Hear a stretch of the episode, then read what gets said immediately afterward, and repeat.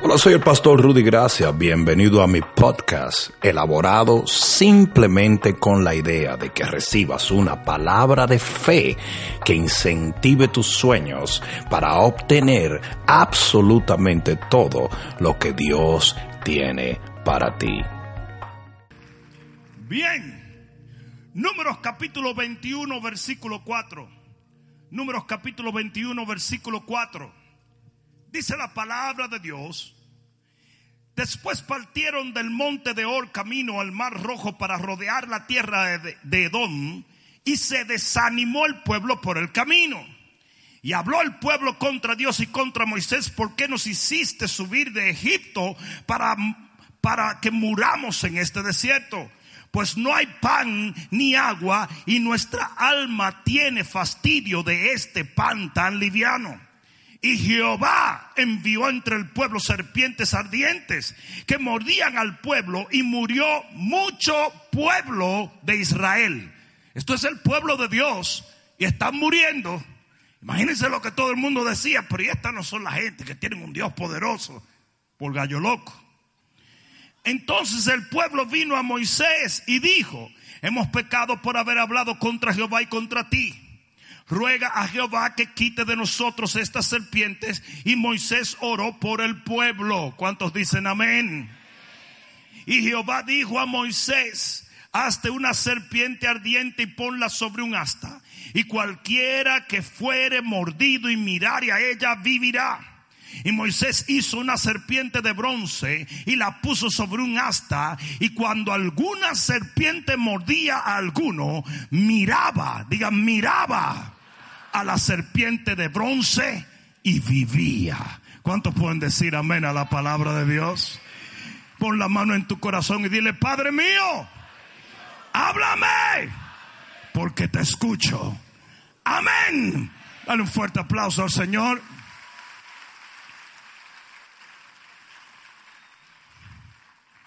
Yo quiero hablarles a ustedes por un momento de la tragedia del desenfoque el pueblo de Jehová sale de Egipto con una asignación más poderosa que cualquier otro pueblo de la tierra. Alguien debió decir amén. Óyeme bien lo que te voy a decir. Hay mucha gente que no entiende nuestro verdadero valor. Tú nos ves sencillamente como gente común y corriente. Pero la Biblia dice que somos un reino de sacerdotes, un legado real de Dios. Y Dios nos ha llamado a hacer algo que va a cambiar la eternidad. Oh, no te confundas lucimos exactamente como otro pueblo, pero no somos igual. Oh, yo debí decir eso otra vez. Digo, lucimos como cualquier otro pueblo, pero el pueblo de Jehová tiene una visión celestial y eterna. Nuestra misión nos hace diferente. La Biblia dice que Dios nos escogió para hablar las virtudes de aquel que nos llamó de las tinieblas a la luz. Tenemos un propósito, tenemos una asignación, tenemos una designación y tenemos un destino. Que nadie se confunda, somos el pueblo de Jehová. Uh, santo Dios. Sí, porque muchas veces la gente nos ve y dice, pero qué partida de locos. Lo que es locura para el hombre natural es poder para el hombre espiritual. Oh, alguien debió decir amén. Las cosas del Espíritu son locura para cualquier persona, pero no para aquellos que saben lo que son las cosas del Espíritu. Hello, y dile al que está a tu lado, te están hablando a ti, te están hablando a ti. Ahora bien, el objetivo de Satanás, el objetivo de nuestro enemigo, el objetivo del diablo es precisamente desenfocar al pueblo de ese destino y de esa asignación que el Señor nos dio. Lo que Él quiere es que quitemos nuestros ojos de las cosas eternas y la pongamos en la tierra. No, no sé si alguien me está entendiendo. Y eso fue lo que Él hizo en número 21. De repente Él comienza a hacer que el pueblo ponga el sustento por encima del propósito. Ponga lo temporal por encima de lo eterno. Ponga la comodidad por encima de la labor. Ponga lo natural por encima de lo sobrenatural. Ponga las circunstancias por encima de la promesa. Hoy yo vengo a decirte, el diablo ha estado trabajando para desenfocarte de tu destino. No se lo permitas. Porque sabes lo que pasa cuando nosotros quitamos nuestros ojos de lo eterno, de lo glorioso, de lo poderoso, de lo maravilloso, que nace el desánimo. Ustedes han visto gente en la iglesia, no mires a los lados, que está desanimada. Ustedes han visto gente que parece que está muerto en vida Ustedes han visto gente que ya no tienen el gozo que tenían antes. La paz no irradia desde sus rostros y no tienen la alegría o la algarabía. Ustedes ven que cuando, eh, que cuando se paran los adoradores y dicen vamos a alabar a Dios, es como si le fueran a hacer un root canal. Es como, es como, yo quisiera morirme. Y tú ves que todo le hiede, nada le huele. ¿Por qué? Porque están desanimados desmotivados. La palabra ánimo viene del latín animus, que quiere decir soplo. Es como cuando una gente toma aire para hacer algo. Y hay gente que está desinflada. Ah, no, me van a dejar solo como que no es con ustedes. Yo digo, hay gente que está desinflada. No tiene vida, no tiene ánimo. La palabra desánimo quiere decir decaimiento, apatía, pesimismo, abatimiento, eh, eh, eh, frustración. Y eso es lo que pasa cuando nosotros permitimos que el enemigo quite nuestros ojos de los objetivos eternos. Tres cosas le pasó al pueblo. ¿Cuántas? Número uno, comenzó a hablar negativamente. Todo el que habla negativo es porque está desmotivado. Porque de lo que está lleno el corazón habla la boca. Y el pueblo comenzó a hablar mal. Óyeme bien lo que te voy a decir. Usted tiene que aprender a decirle a los hermanitos de la fe que tus oídos no son zafacones de basura espirituales. Usted tiene que aprender a decirle cállese la boca como le dijo Caleb a los que estaban hablando negativo de la promesa de Dios. Déjalo que se envenenen solo. No le hagas coro. Táncale el teléfono. On friend. ¿Cómo se dice en Facebook cuando te eliminan? Es lo mismo. Bloqueale el teléfono. El veneno que le sale por la lengua lo tienen adentro. Y te están tratando de envenenar a ti. Y la desmotivación y el desánimo es contagioso. ¿Sabes lo que quiere decir? Eh, hablar negativo, maldecir. Son gente llena de maldición. Y si usted quiere caminar en bendición, ¿por qué ando oyendo lo que están maldiciendo?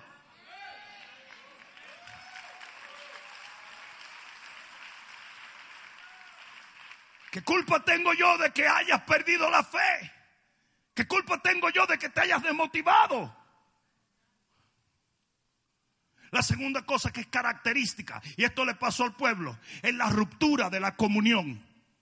De repente ellos comienzan a reclamarle a Dios. ¿Desde cuándo usted ha visto que a Dios se le reclama? Hello. Y eso rompe la comunión porque usted no puede ir donde Jehová y decirle, ¿para qué me sacaste de Egipto? Usted es un loco. Eh? ¿Cómo va el vaso de barro a contender contra su hacedor? Eso es un suicidio espiritual. Hello. Hello. No te metes en rojo con Dios. La que avanza no es algo que agrada a Dios. A Dios le gusta la alabanza. Porque la alabanza transmite confianza.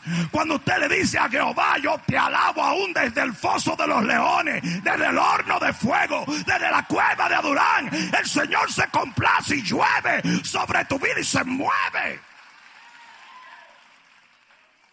Y de repente la gente deja de orar y comienza a reclamarle a Dios. Y yo no sé qué es lo que Dios tiene conmigo. Porque tan, tanta, tanta que yo le serví. Mira, mira, mira. Ellos comenzaron hablar contra Dios. Usted está supuesto a orarle a Dios, no a criticarlo. Usted no está supuesto a demandar nada de Dios.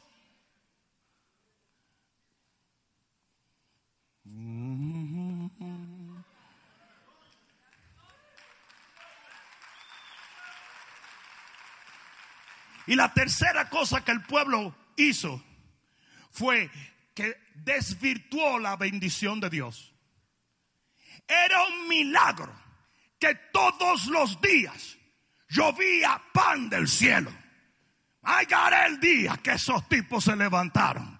Y Jehová le dijo, yo voy a hacer llover pan del cielo. Y cuando ellos vieron esa lluvia de pan del cielo en medio de un desierto, ellos dijeron, oh my God, nuestro Dios es poderoso. Y estaban felices. Y estaban... Millones de personas recibiendo un milagro a diario. ¿Cuánto han visto maná llover del cielo en su vida? Ah, pero cuando se desaniman, lo que era bendición se desvirtúa. Y ellos dijeron, estamos fastidiados del favor tuyo. Ya no me gustan tanto los milagros que tú haces como que no me acomodan demasiado. Me cae mal. Lo que antes llamábamos bueno, cuando estamos desmotivados y desanimados, comenzamos a llamarlos malos. Antes decíamos, Dios mío, yo llego a esta iglesia y me da un temblor, compadre. Oh, fresco, yo no había visto una cosa igual. Ahora es. Tiene uno que está aquí. Como si el vaso, el vaso otro chiste, el vaso otro chiste ahora. El vaso otro chiste. El gozo de tener un grupo de personas en tu casa y ministrarle y sentirte que eres parte de algo eterno y ver la gente llorando bajo la palabra de Dios y ver los discípulos.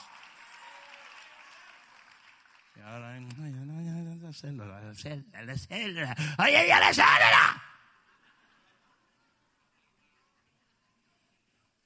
Porque cuando tú estás desmotivado, lo que antes era una bendición ahora se convierte en una carga. ¿Y saben qué se traducen esas tres acciones que hizo el pueblo de Dios? Te lo digo. Total ruptura de su fe. Eso es todo. Su fe naufragó. La Biblia dice que es posible que tu fe naufrague. Tú sabes que la Biblia dice que Dios toma tus pecados y los tira en el fondo de la mano. Y tú sabes que eso Él lo hace cuando tú tienes fe, ¿verdad? Y tú sabes que tu fe tú también la puedes tirar al fondo de la mar donde se fueron los pecados. Porque tu fe puede naufragar. Usted está supuesto a luchar ardientemente por su fe. Usted está supuesto a guardar esa fe, a pelear por esa fe. ¿Por qué? Porque escrito está, la fe es la victoria. Y si usted busca victoria, usted tiene que defender su fe. ¿Y cómo comienza la pérdida de la fe? Por un desenfoque. Eso fue todo lo que el enemigo hizo. Lo desenfocó dejaron de mirar lo que tenían que mirar. Y cuando dejaron de mirar lo que tenían que mirar, dejaron de hacer lo que tenían que hacer, dejaron de hablar lo que tenían que hablar y dejaron de caminar en la dirección que tenían que caminar. Y lo que mucha gente no entiende, y ellos dicen, pero ¿cómo puedo arreglar este revolú que yo tengo?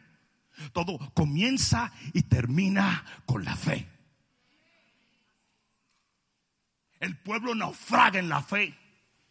Y Dios se ve en la disyuntiva donde dice, si los dejo así, se mueren todos. Y Dios dice, yo voy a darles una nueva fe. Ah, porque quizás tú no lo entiendes. Pero Dios que te sacó de Egipto, que te ha guiado en el desierto, que envió su nube y su fuego, que hizo un montón de milagros, que hizo a Faraón sumergirse en el agua, no te va a abandonar, no te va a dejar. Tú eres su pueblo y Él es tu Dios y nadie te va a arrancar de su... Oh, no, no, no, no, no, alguien va a tener que decir amén aquí. Aleluya. Y él ve el pueblo vulnerable porque no tenía fe. Todos hablando disparate, débiles, parados en un mismo sitio, no avanzaban.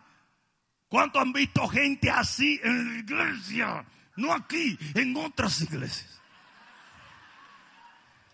Pero de repente gente vibrante, gente que estaba llena de Dios y llena de unción y llena de sueños y llena de anhelo, de repente entra como Walking Dead.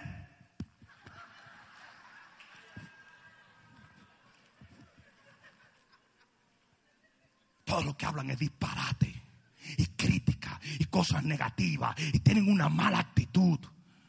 Nadie, no, digo, uy, Dios mío, el Dios que te quiero amargar, invítalo a hablar para que te dé una morgada. Antes transmitían fe porque tenían fe. Ahora solamente transmiten hedor. Es todo. Desánimo. No, no son quienes eran antes. No hacían, no hacen hoy lo que hacían antes. No hablan hoy lo que hablan antes. Pero culpan a todo el mundo. Porque ellos no pueden admitir que fueron ellos los que hicieron el disparate. Eso es Moisés. Eso es Jehová. Eso es el pastor. Eso es la iglesia. Eso es este, el otro y Trump. Pobrecito Trump. Hasta yo lo culpo a veces. A mí me dio una pena de Trump los otros días. Me invitaron de que ir a la Casa Blanca y yo dije, si me permiten preguntarle qué pasó con el muro, voy, si no, no. Me dijeron, pues no va para parte. Porque yo tengo mucha gente que necesita trabajo. Si él va a construir un muro.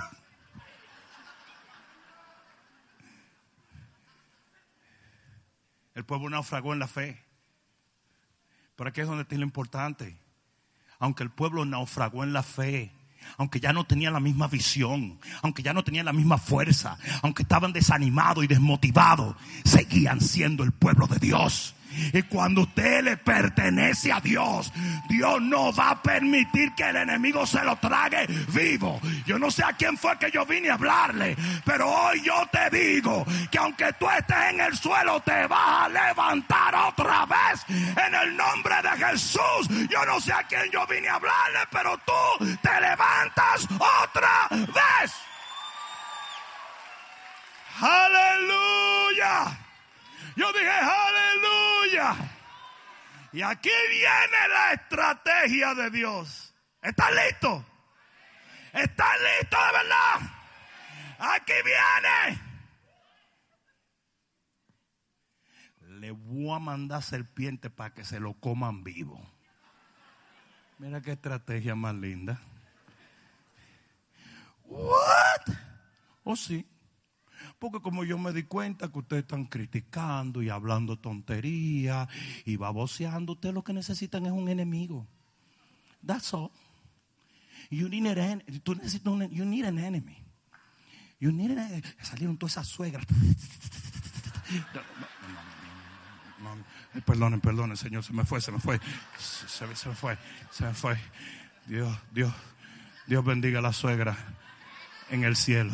Bien, um, y Dios dijo, yo quiero un pueblo de fe. Por lo tanto, lo voy a hacer necesitar fe. ¿Cómo? Mandándote el enemigo más bravo que tú has tenido. La fe es un escudo. Y cuando usted suelta su escudo para hablar plepla, cuando usted suelta su escudo para fijarse en tontería, cuando usted suelta su escudo para andar baboseando, el Señor te busca un enemigo. Para que usted diga, si yo no me empantalono ahora, el diablo me va a comer vivo.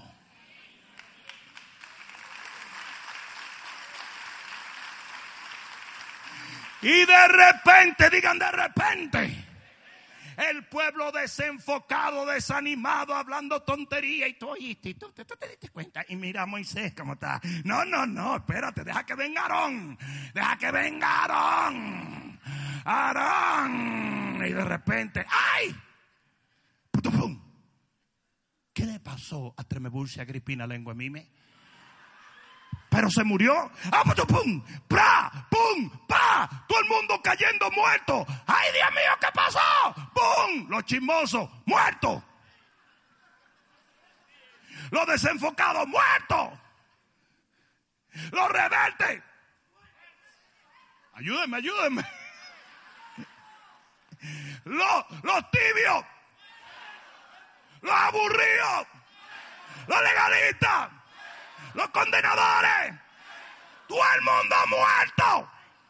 Las serpientes no hacían distinción. Eso era mordiendo por todos sitios. Y tú veías el pueblo que estaba supuesto a estar en victoria. Todo estirado, muerto, desbaratado. Y los enemigos gozándose viendo el desastre que ellos mismos permitieron que el enemigo les provocara por el desenfoque la cantidad de gente que está supuesto a andar en victoria y está derrotado.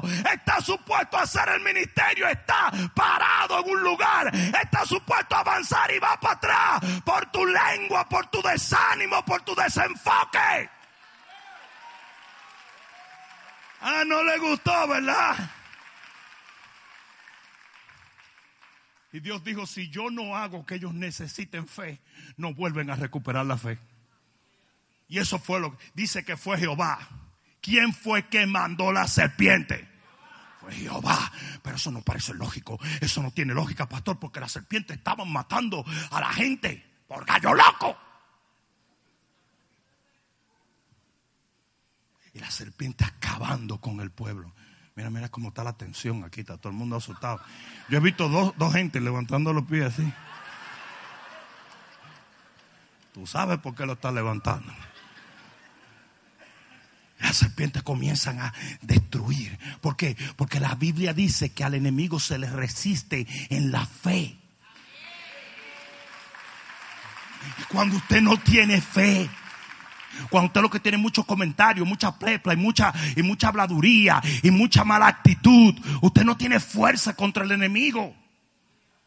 Usted está vulnerable. ¿Tú te crees que esas serpientes hubieran podido morder gente que tuvieran el poder de Dios? No, eran gente que estaban desguañingados. ¿Sabe quién? ¿Sabe qué es lo que el, el enemigo es como los paros estos, los guaraguaos? Que ellos lo que les gusta es la carne muerta. ¿Cómo se llaman? Las aves de rapiña, ¿no? ¿Ah? ¿Ah? Ustedes saben mucho de eso. Demasiado, demasiado. Ustedes están metidos ahí en National Geographic todo el tiempo ahí viendo. Y el águila va volando. Me encanta la carne muerta. Y comenzaron a tener un festín en el mismo pueblo de Dios. Satanás tenía una fiesta. Decía, mira cómo cayó aquel, mira cómo cayó el otro, mira cómo devoraron a aquel, mira aquel. Y todo el mundo cayendo. Era el pueblo de Dios. Yo dije, era el pueblo de Dios. Que se entienda que era el pueblo de Dios, no era otro pueblo, era el pueblo de Dios. Era el pueblo de Dios, señores, era el pueblo de Dios que se entienda que era el pueblo de Dios. Porque hay mucha gente que dice, yo hago lo que a mí me da la gana, yo digo lo que me da la gana, yo hago lo que sea. No, no, no, no, tú tienes que tener mucho cuidado. Porque tus acciones te pueden fortalecer o te pueden debilitar. Tus acciones te pueden hacer vulnerable ante el enemigo.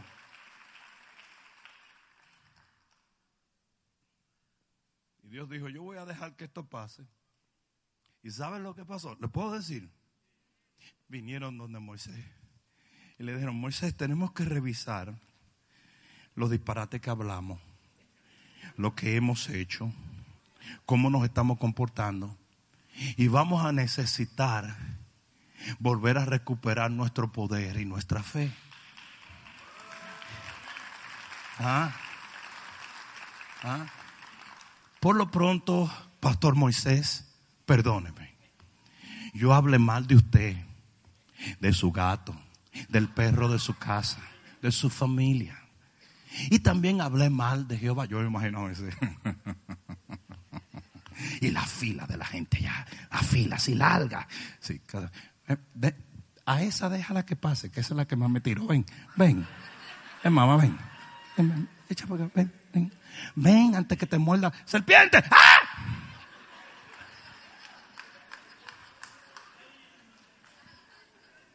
Sí, porque a veces se nos olvida que Jehová está escuchando.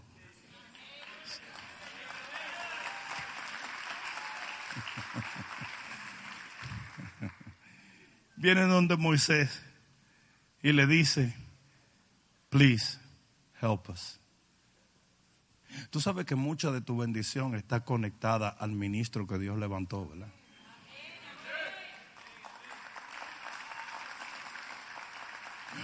Eso es idolatría. No, eso no es idolatría, eso se llama ley espiritual.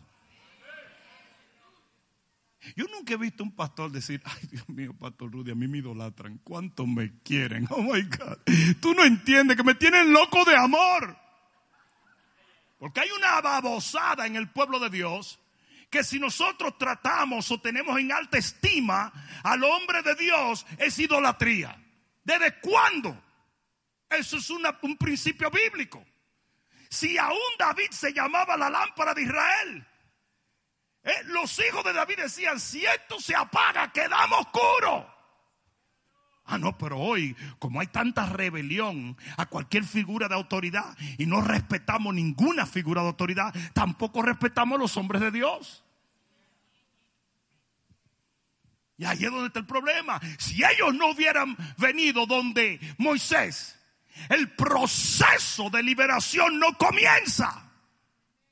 La gente no entiende el valor que tiene un hombre de Dios.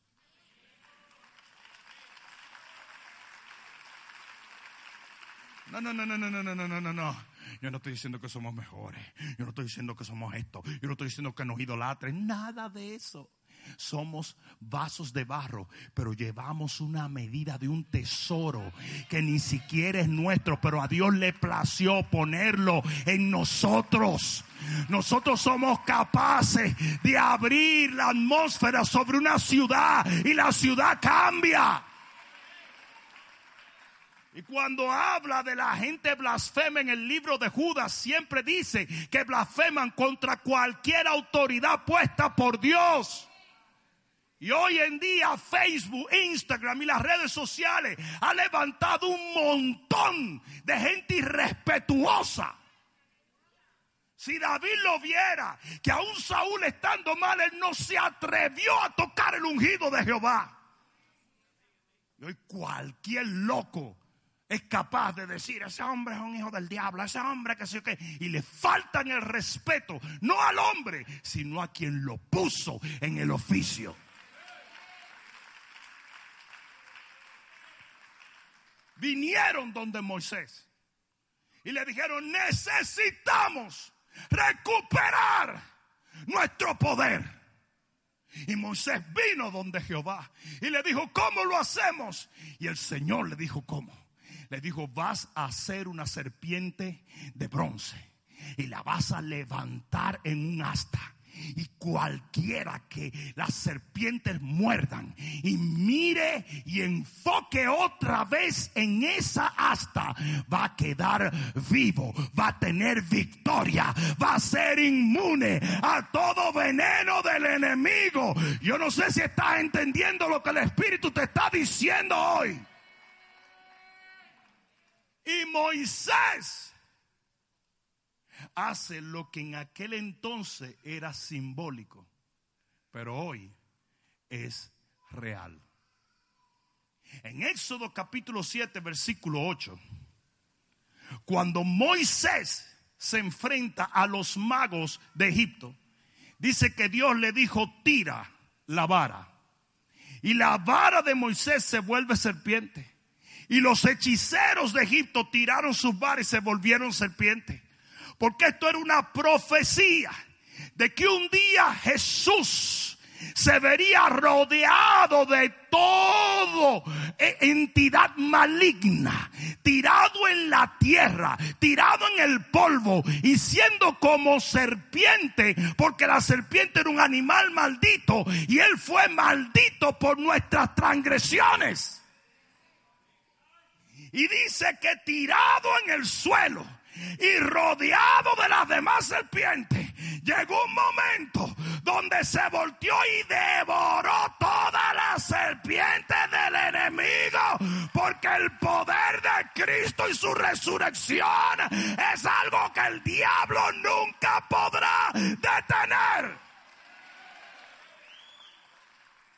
Y por eso dice en el libro de Juan 3:14, como Moisés levantó la serpiente en el desierto, así es necesario que el Hijo del Hombre sea levantado. ¿Por qué le estoy diciendo esto? Porque lo que Moisés hizo simbólicamente en esa asta de bronce y la gente miraba esa figura así en la asta de bronce, nosotros hoy tenemos que enfocarnos en la cruz.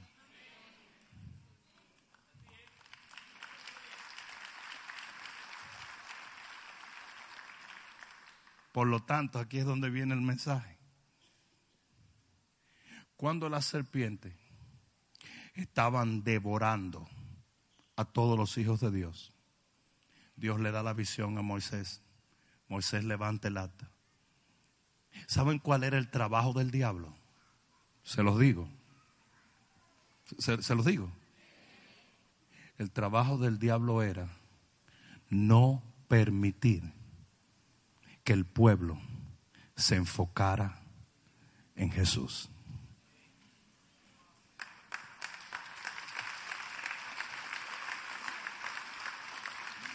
Y el que moría, no moría por el poder del diablo, no moría por el veneno, moría por el desenfoque. Porque así te picaran 50 serpientes y tu cuerpo estuviera lleno de todo veneno. Todo lo que usted tenía que hacer era levantar sus ojos, enfocarse en el Señor y de inmediato el veneno dejaba tu cuerpo y el poder de la muerte salía corriendo. Y este es el mensaje. ¿Tú sabes qué es lo que el diablo está batallando en tu vida?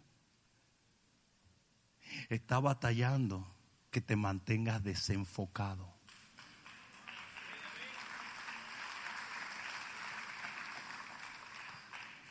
Habían cinco cosas, digan cinco cosas, que el pueblo podía mirar en vez de mirar la serpiente de bronce. Y esas cinco cosas hoy en día es lo que el enemigo hace. Que tú mires para que no puedas mirar a Jesús. Mientras tú te mantienes enfocado en Jesús, mientras tú te mantienes creyendo en su poder, mientras tus ojos están puestos en Él, no hay demonio en el infierno que te pueda poner un dedo encima. Porque la fe viene de ese enfoque tú estás motivado, tú tienes esperanza, tú tienes fe. Pero ¿sabes lo que el enemigo hace? Te desenfoca. Y así como en el tiempo de Moisés hubieron cinco cosas que la gente podía mirar, en vez de mirar la serpiente de bronce, así hoy en día el enemigo entra en las congregaciones, en la casa de los cristianos y hace que ellos pongan sus ojos en esas cosas. Número uno, ellos podían mirar la serpiente. Ellos podían poner sus ojos en la serpiente. Ellos podían fijarse en la serpiente. ¿Y, cuando, ¿Y cuántos de ustedes no conocen ese tipo de cristiano que ve al diablo por todos los rincones? No hay una sol, no hay un solo día donde ellos no hablen del diablo y cómo el diablo me está destruyendo y cómo el diablo está acabando con mi vida y buscan diablo abajo de la mesa, abren el horno y ven al diablo, abren la nevera y ven al diablo. Ustedes han visto la cantidad de locos hoy en YouTube y el diablo está en esta película. Y si tú ves esta película, se te monta el diablo. Ay, Dios mío. Y la canción, y tú la tocas al revés, la canción que dice guachín, guachín, guachín, guachín, guachín. Guachín era un demonio. Y la gente, los cristianos, tan tontos. Viendo tú estos babosos. Y ellos encuentran diablo en todos sitios. Dios mío. Spider-Man, cuando Spider-Man tira el... ve, es la señal del diablo. Esa es la señal del diablo. Pero hay un video donde todos los predicadores dicen que hacen la señal del diablo. Si usted está moviendo la mano por 20 horas eh, en 30 años, ¿usted cree que un día usted no va a ser así? Y el español baboso ese, slow down. Miren a Cash Luna. ¡Es diabólica! Ese tipo ni ora a Jesús, porque lo de él diabolitis. Entonces ve, el diablo en los carteles, ve el diablo en las iglesias, ve el diablo en los pastores, ve el diablo en todos sitios. Ellos podían hacer lo mismo. Y ese tipo de cristiano es un cristiano débil, vulnerable, porque no se ocupa en hacer crecer su fe, sino más bien se ocupa en hacer crecer su temor. Hace al diablo más grande de lo que es.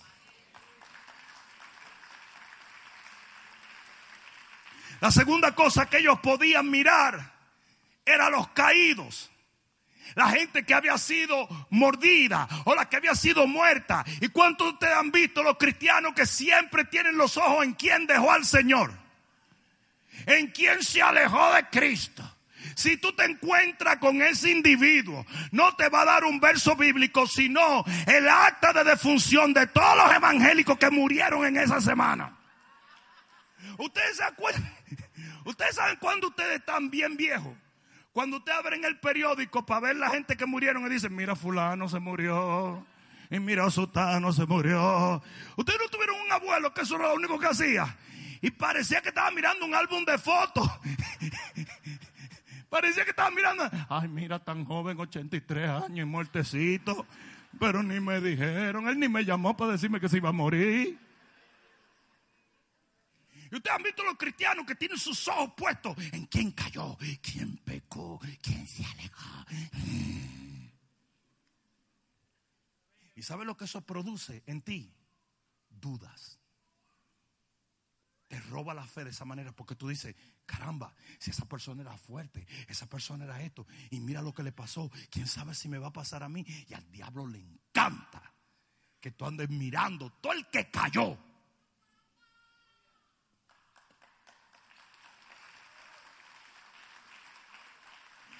La tercera cosa que ellos podían mirar, en vez de mirar la serpiente de bronce, era los ilesos.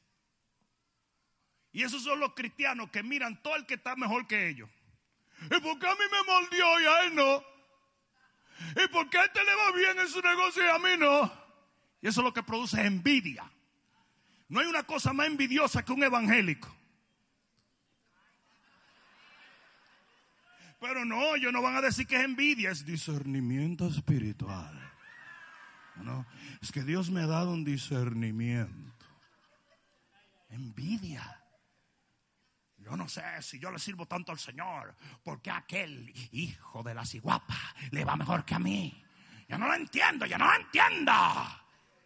Imagínate cuando una de esas personas era mordida, el diablo diciéndole, pero mira, aquel es más malo que tú y no lo mordieron. Y ellos diciendo, pero ¿por qué a ti no te mordieron? Si tú eres más malo que yo. Y ese es el tipo de cristiano que es bien envidioso. Porque está mirando todo el que está mejor que él. En vez de entender que el mismo que lo bendijo a él lo puede bendecir a usted.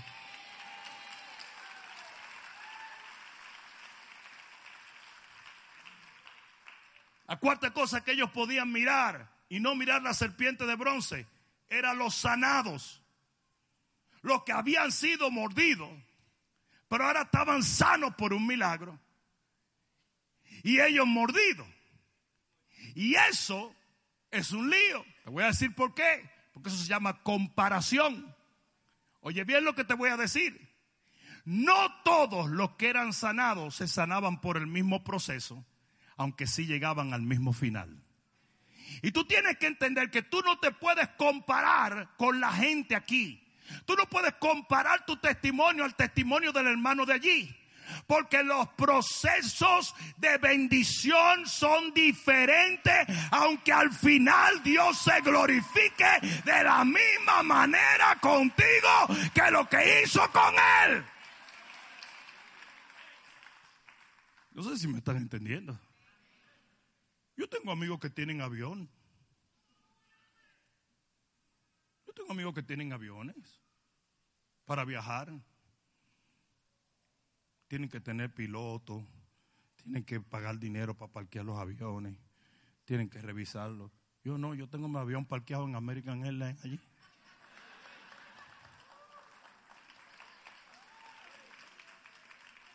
Yo me siento y le digo, dale papá. Y el tipo arranca. Sí, tú, tú, tú, no puedes mirar el proceso de sanidad de otra persona porque son diferentes.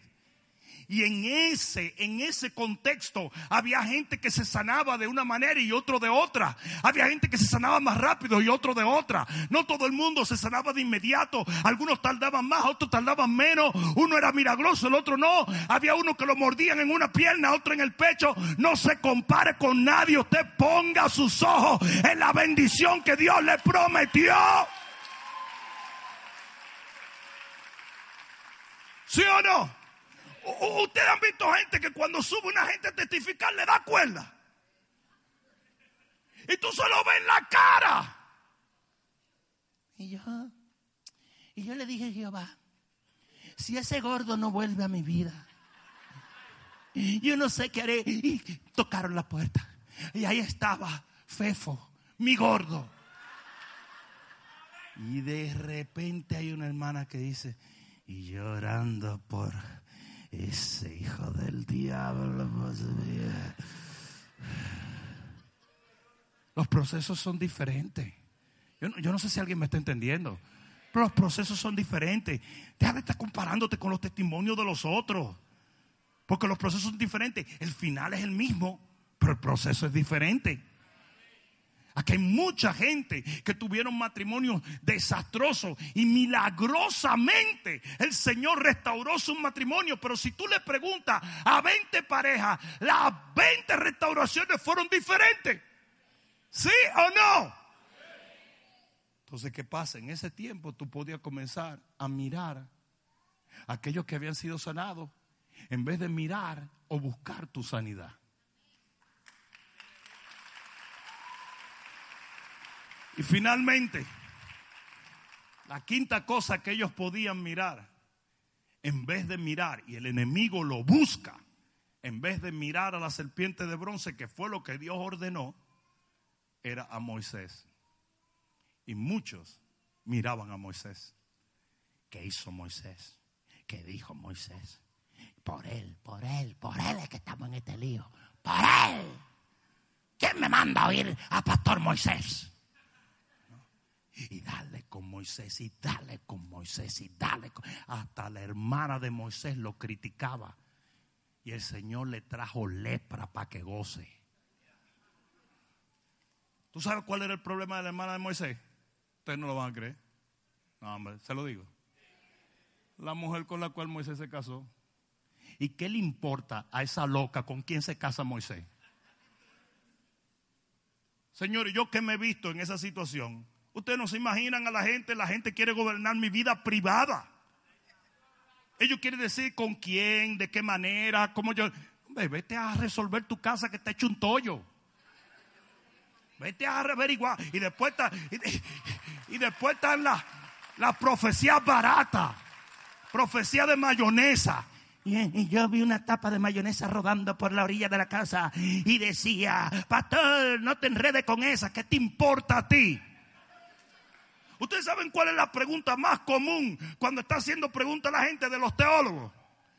¿Y cuál es la esposa de Caín? Pero si tú no puedes cuidar a tu esposa, ¿qué te importa a ti cuál era la esposa de Caín?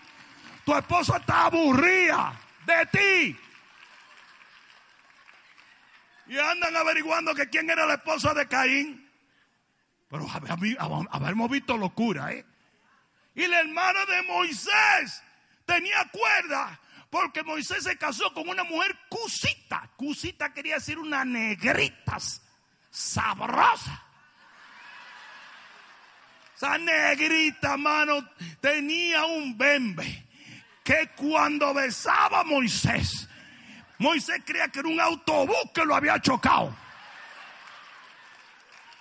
El tipo le gustaba su morena. Y negrita que era la esposa, porque era cusita, era etíope. Mira, era tan negrita la esposa de Moisés que Moisés entraba y lo que había era un hoyo negro en la cama y era ella que estaba acostada ahí. Él creía que era que estaba rota la cama y era ella.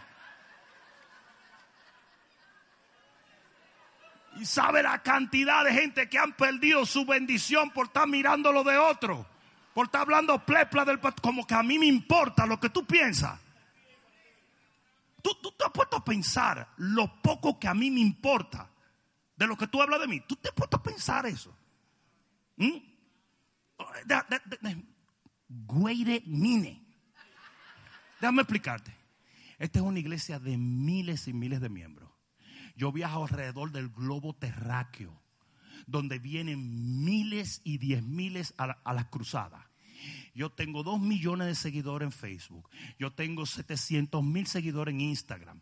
Yo tengo eh, amigos por toda nación de la tierra. Y tú piensas que a mí me va a importar lo que tú digas.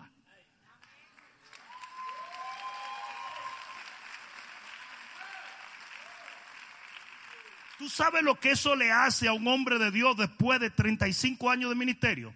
Que tú te das cuenta que si yo le caigo mal a este, a este y a este, Dios trae 25 que yo le caigo bien. Una cosa que yo tengo, mira, yo ni azúcar prieta que yo fuera. Yo tengo un sabor para que la gente me quiera a mí. Que yo no había visto nada. No, no, no, yo mismo, yo mismo me caigo bien. Toda la gente hablando pleple, y, y, entonces después está la gente que son los, los, los trae. ¿Cuántos saben quiénes son los lleve trae? No miren a los lados ahora. Pero los lleve trae son los que dicen, uy, tengo algo bueno por el pastor. ¿Tú sabes lo que dijo? Uva de playa genao. No, pero no me interesa. Pero déjame decírtelo porque es importante. No, no me interesa. No me interesa. Absolutamente no si hoy tenemos un problema y es que las redes sociales han creado un asunto donde tú piensas que tú tienes que ser aceptado por la gente? Absolutamente no.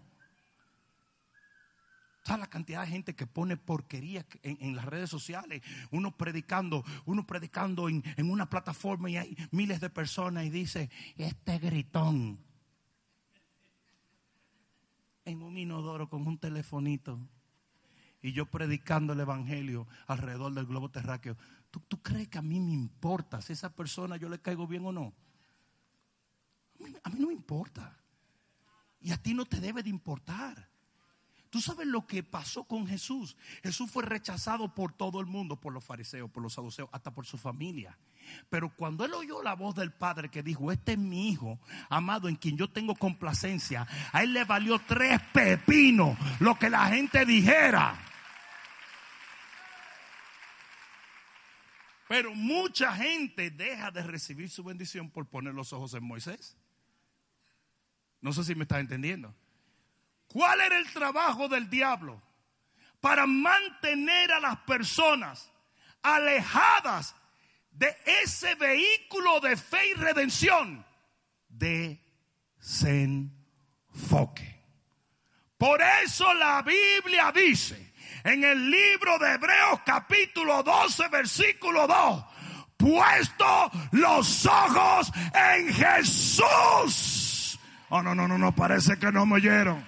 Parece que no me oyeron. Parece que no me oyeron. La Biblia dice en el libro de Salmo 34:4, busqué a Jehová y él me oyó y me libró de todos mis temores. Los que miraron a él, los que miraron a él, los que miraron a él fueron alumbrados y sus rostros no fueron avergonzados. Usted tiene que mirar al Señor. Usted tiene que poner su vista en Dios. Usted tiene que levantar sus ojos. Usted tiene que olvidarse del que está al lado y mirar a Dios. Mirar a Dios. Mírala. Oh, no, no, no, no, no, no, no, no, no, no. Ponte de pie y dale un grito de gloria al Rey.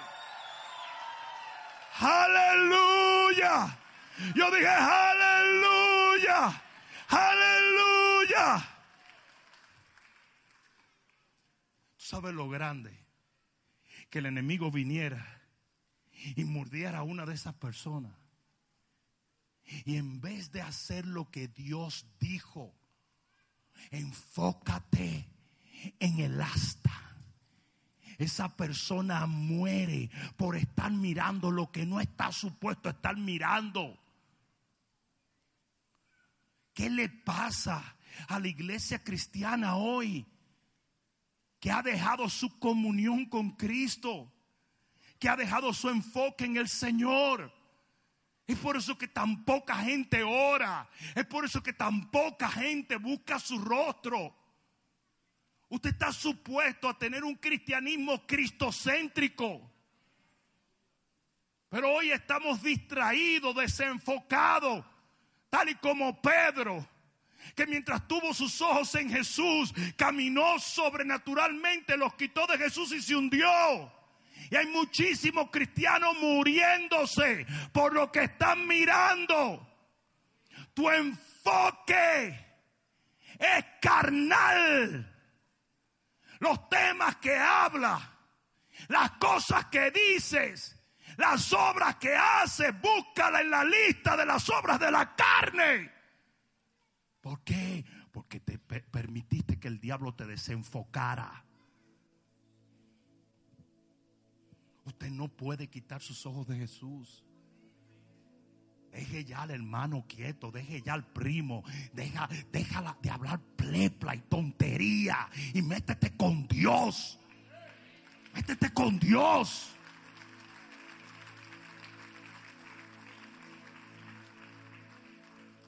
Así como esa gente podía ser mordida y de inmediato levantaba sus ojos y su enfoque era ese que Dios le dio. Y de inmediato el poder del veneno se anulaba. Asimismo tiene que pasar contigo. Tú sabes lo que anula el poder del enemigo en tu vida.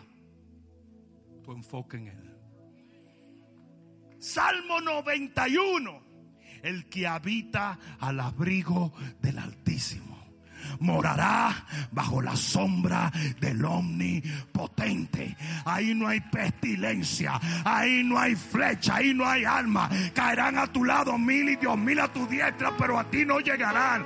Porque cuando usted está metido en Dios, no hay demonio que lo pueda tocar. Hoy yo te hago un llamado. Enfócate en el Señor. Pon los ojos en Jesús. Mete tu familia bajo la sombra de Jehová.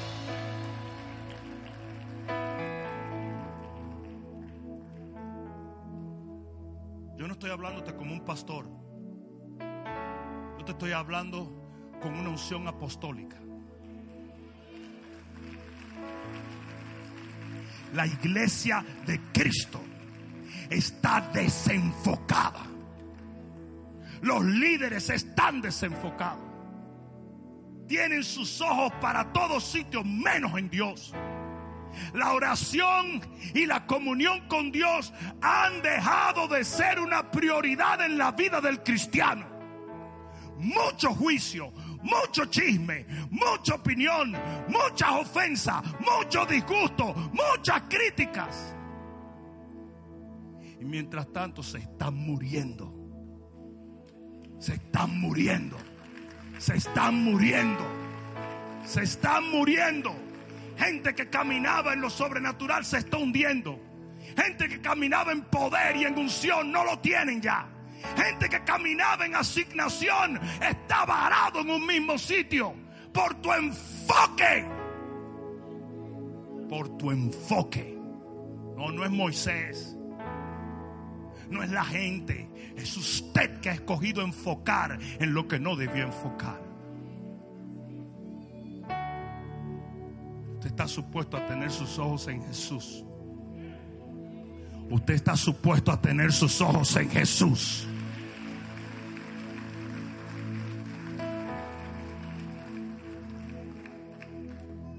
Muy pocas veces me encuentro con cristianos que sus primeras palabras son alabanzas a Dios. Muy pocas veces tengo la oportunidad de hablar en privado con cristianos que no vengan a contarme lo que hizo fulano, sutano o mengano. Muy pocas veces tengo el placer de escuchar a un líder hablar fe. Hay un desenfoque total.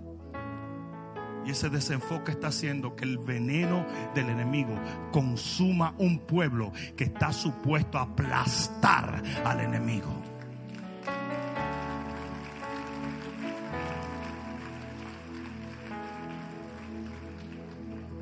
El éxito del enemigo fue el desenfoque. Usted no está supuesto a desenfocarse de Dios. Su prioridad debe ser el Señor. Aquí va de nuevo, su prioridad debe ser el Señor. Aquí va de nuevo, su prioridad debe ser el Señor. Aquí va de nuevo, su prioridad debe ser el Señor. Aquí va de nuevo, su prioridad debe ser el Señor. Su prioridad debe ser el Señor. Su prioridad debe ser el Señor. Porque si tú buscas primeramente del reino de Dios y de su justicia, todo te será añadido.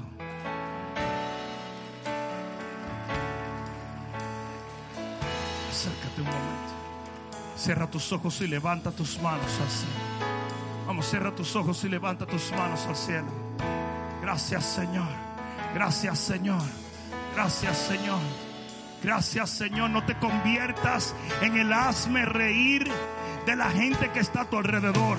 No te conviertas en la burla de tus familiares no cristianos. Ellos saben que el Señor te sacó para llevarte a una tierra donde fluye leche y miel. Y tú tienes que mantenerte enfocado hasta que llegues allí. No, la gente que está a tu alrededor no te puede ver derrotado, mordido por el veneno de una serpiente. Tú tienes que avanzar en poder y en victoria. Enfócate, iglesia, enfócate. Enfócate, iglesia, enfócate. Fija tus ojos en el Señor. Pon tu mirada en el Rey. Métete bajo sus alas. Búscalo a Él y vivirás.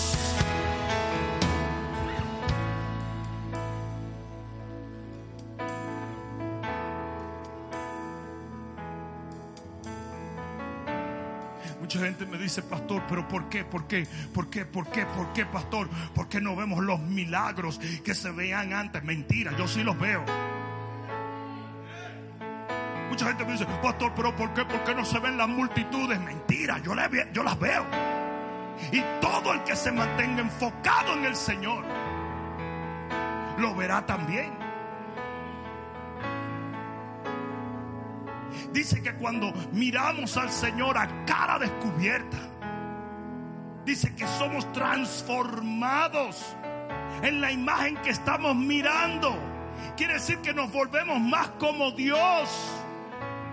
Cuando tú miras al Señor, cuando tus ojos están puestos en el Señor, tú te fortaleces de una manera sobrenatural.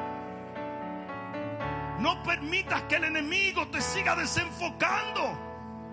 Tus ojos tienen que estar puestos en Jesús. No, escucha lo que voy a decir y con esto termino. Nadie podía exonerar a nadie de ser mordido.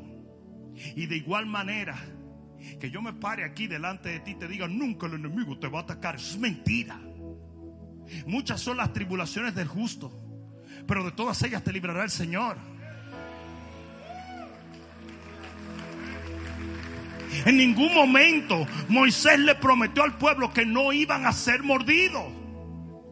Lo que Moisés sí le prometió, lo que Dios sí le reveló a Moisés era que si el enemigo los mordía, todo lo que tenían que hacer era enfocarse en el símbolo que hoy es una realidad y es Cristo Jesús. A- Alguien debió decir amén aquí.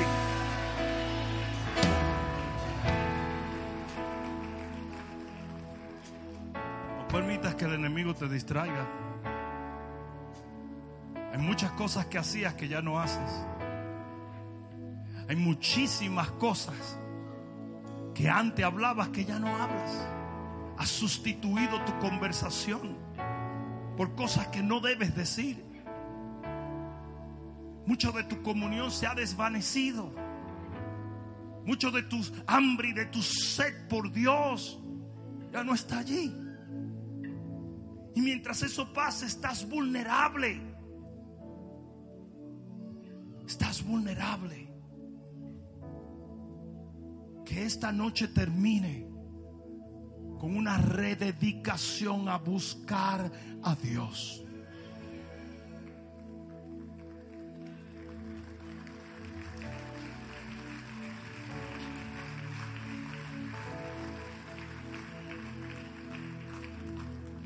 Nadie podrá hacer por ti lo que solo Dios puede hacer.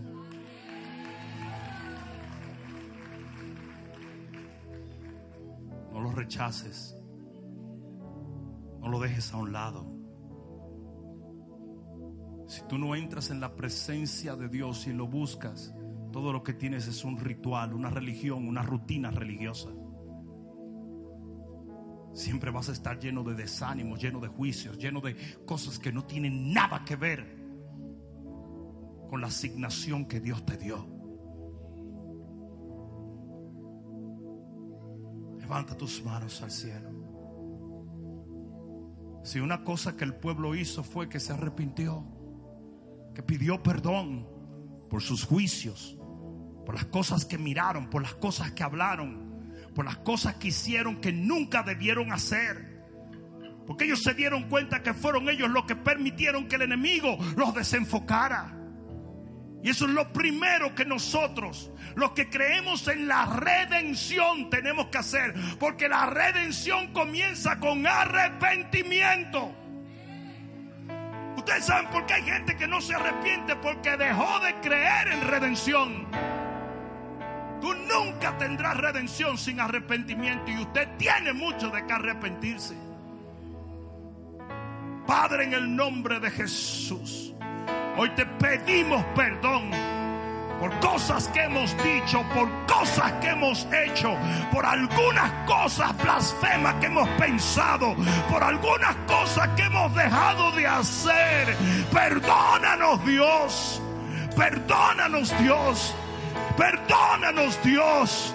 Hemos perdido nuestro enfoque. Hemos permitido que el enemigo nos disuada de mirarte a ti y poner nuestros ojos en cosas que nunca debimos mirar. Ayúdanos Señor.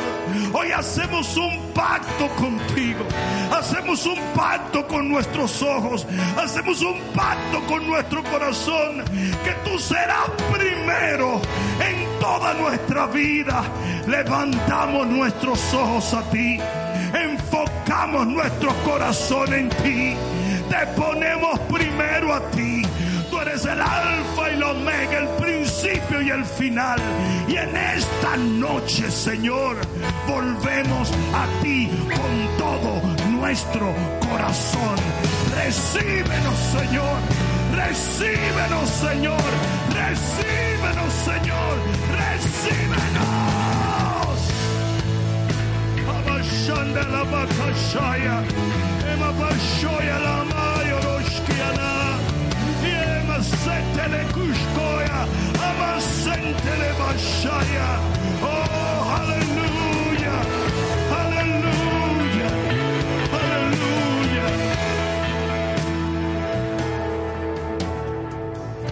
Todo el mundo ponga sus manos en los ojos. La Biblia dice en el libro de Apocalipsis que Dios pasaría colirio por los ojos de muchos para que podamos ver con certeza. Pídele a Dios que pase colirio, que limpie tus ojos. Para que tu mirada pueda enfocarse en Él, en el reino, en las cosas que Él ha puesto delante de ti, en la asignación eterna por lo cual naciste. Padre, yo te doy gracias en el nombre de Jesús. Y en este día, Señor, pedimos que tú limpies nuestros ojos, que tú pases colirio por nuestros ojos y que tú te lleves, Señor, toda contaminación para que nosotros a cara descubierta podamos poner nuestros ojos en ti. En el nombre de Jesús, gracias, Señor. Gracias, Señor. Gracias, Señor. Yo quiero que le digas, Padre, mis ojos están puestos en ti. Amén. El mejor aplauso que le hayas dado al rey. Haga que se oiga en el cielo,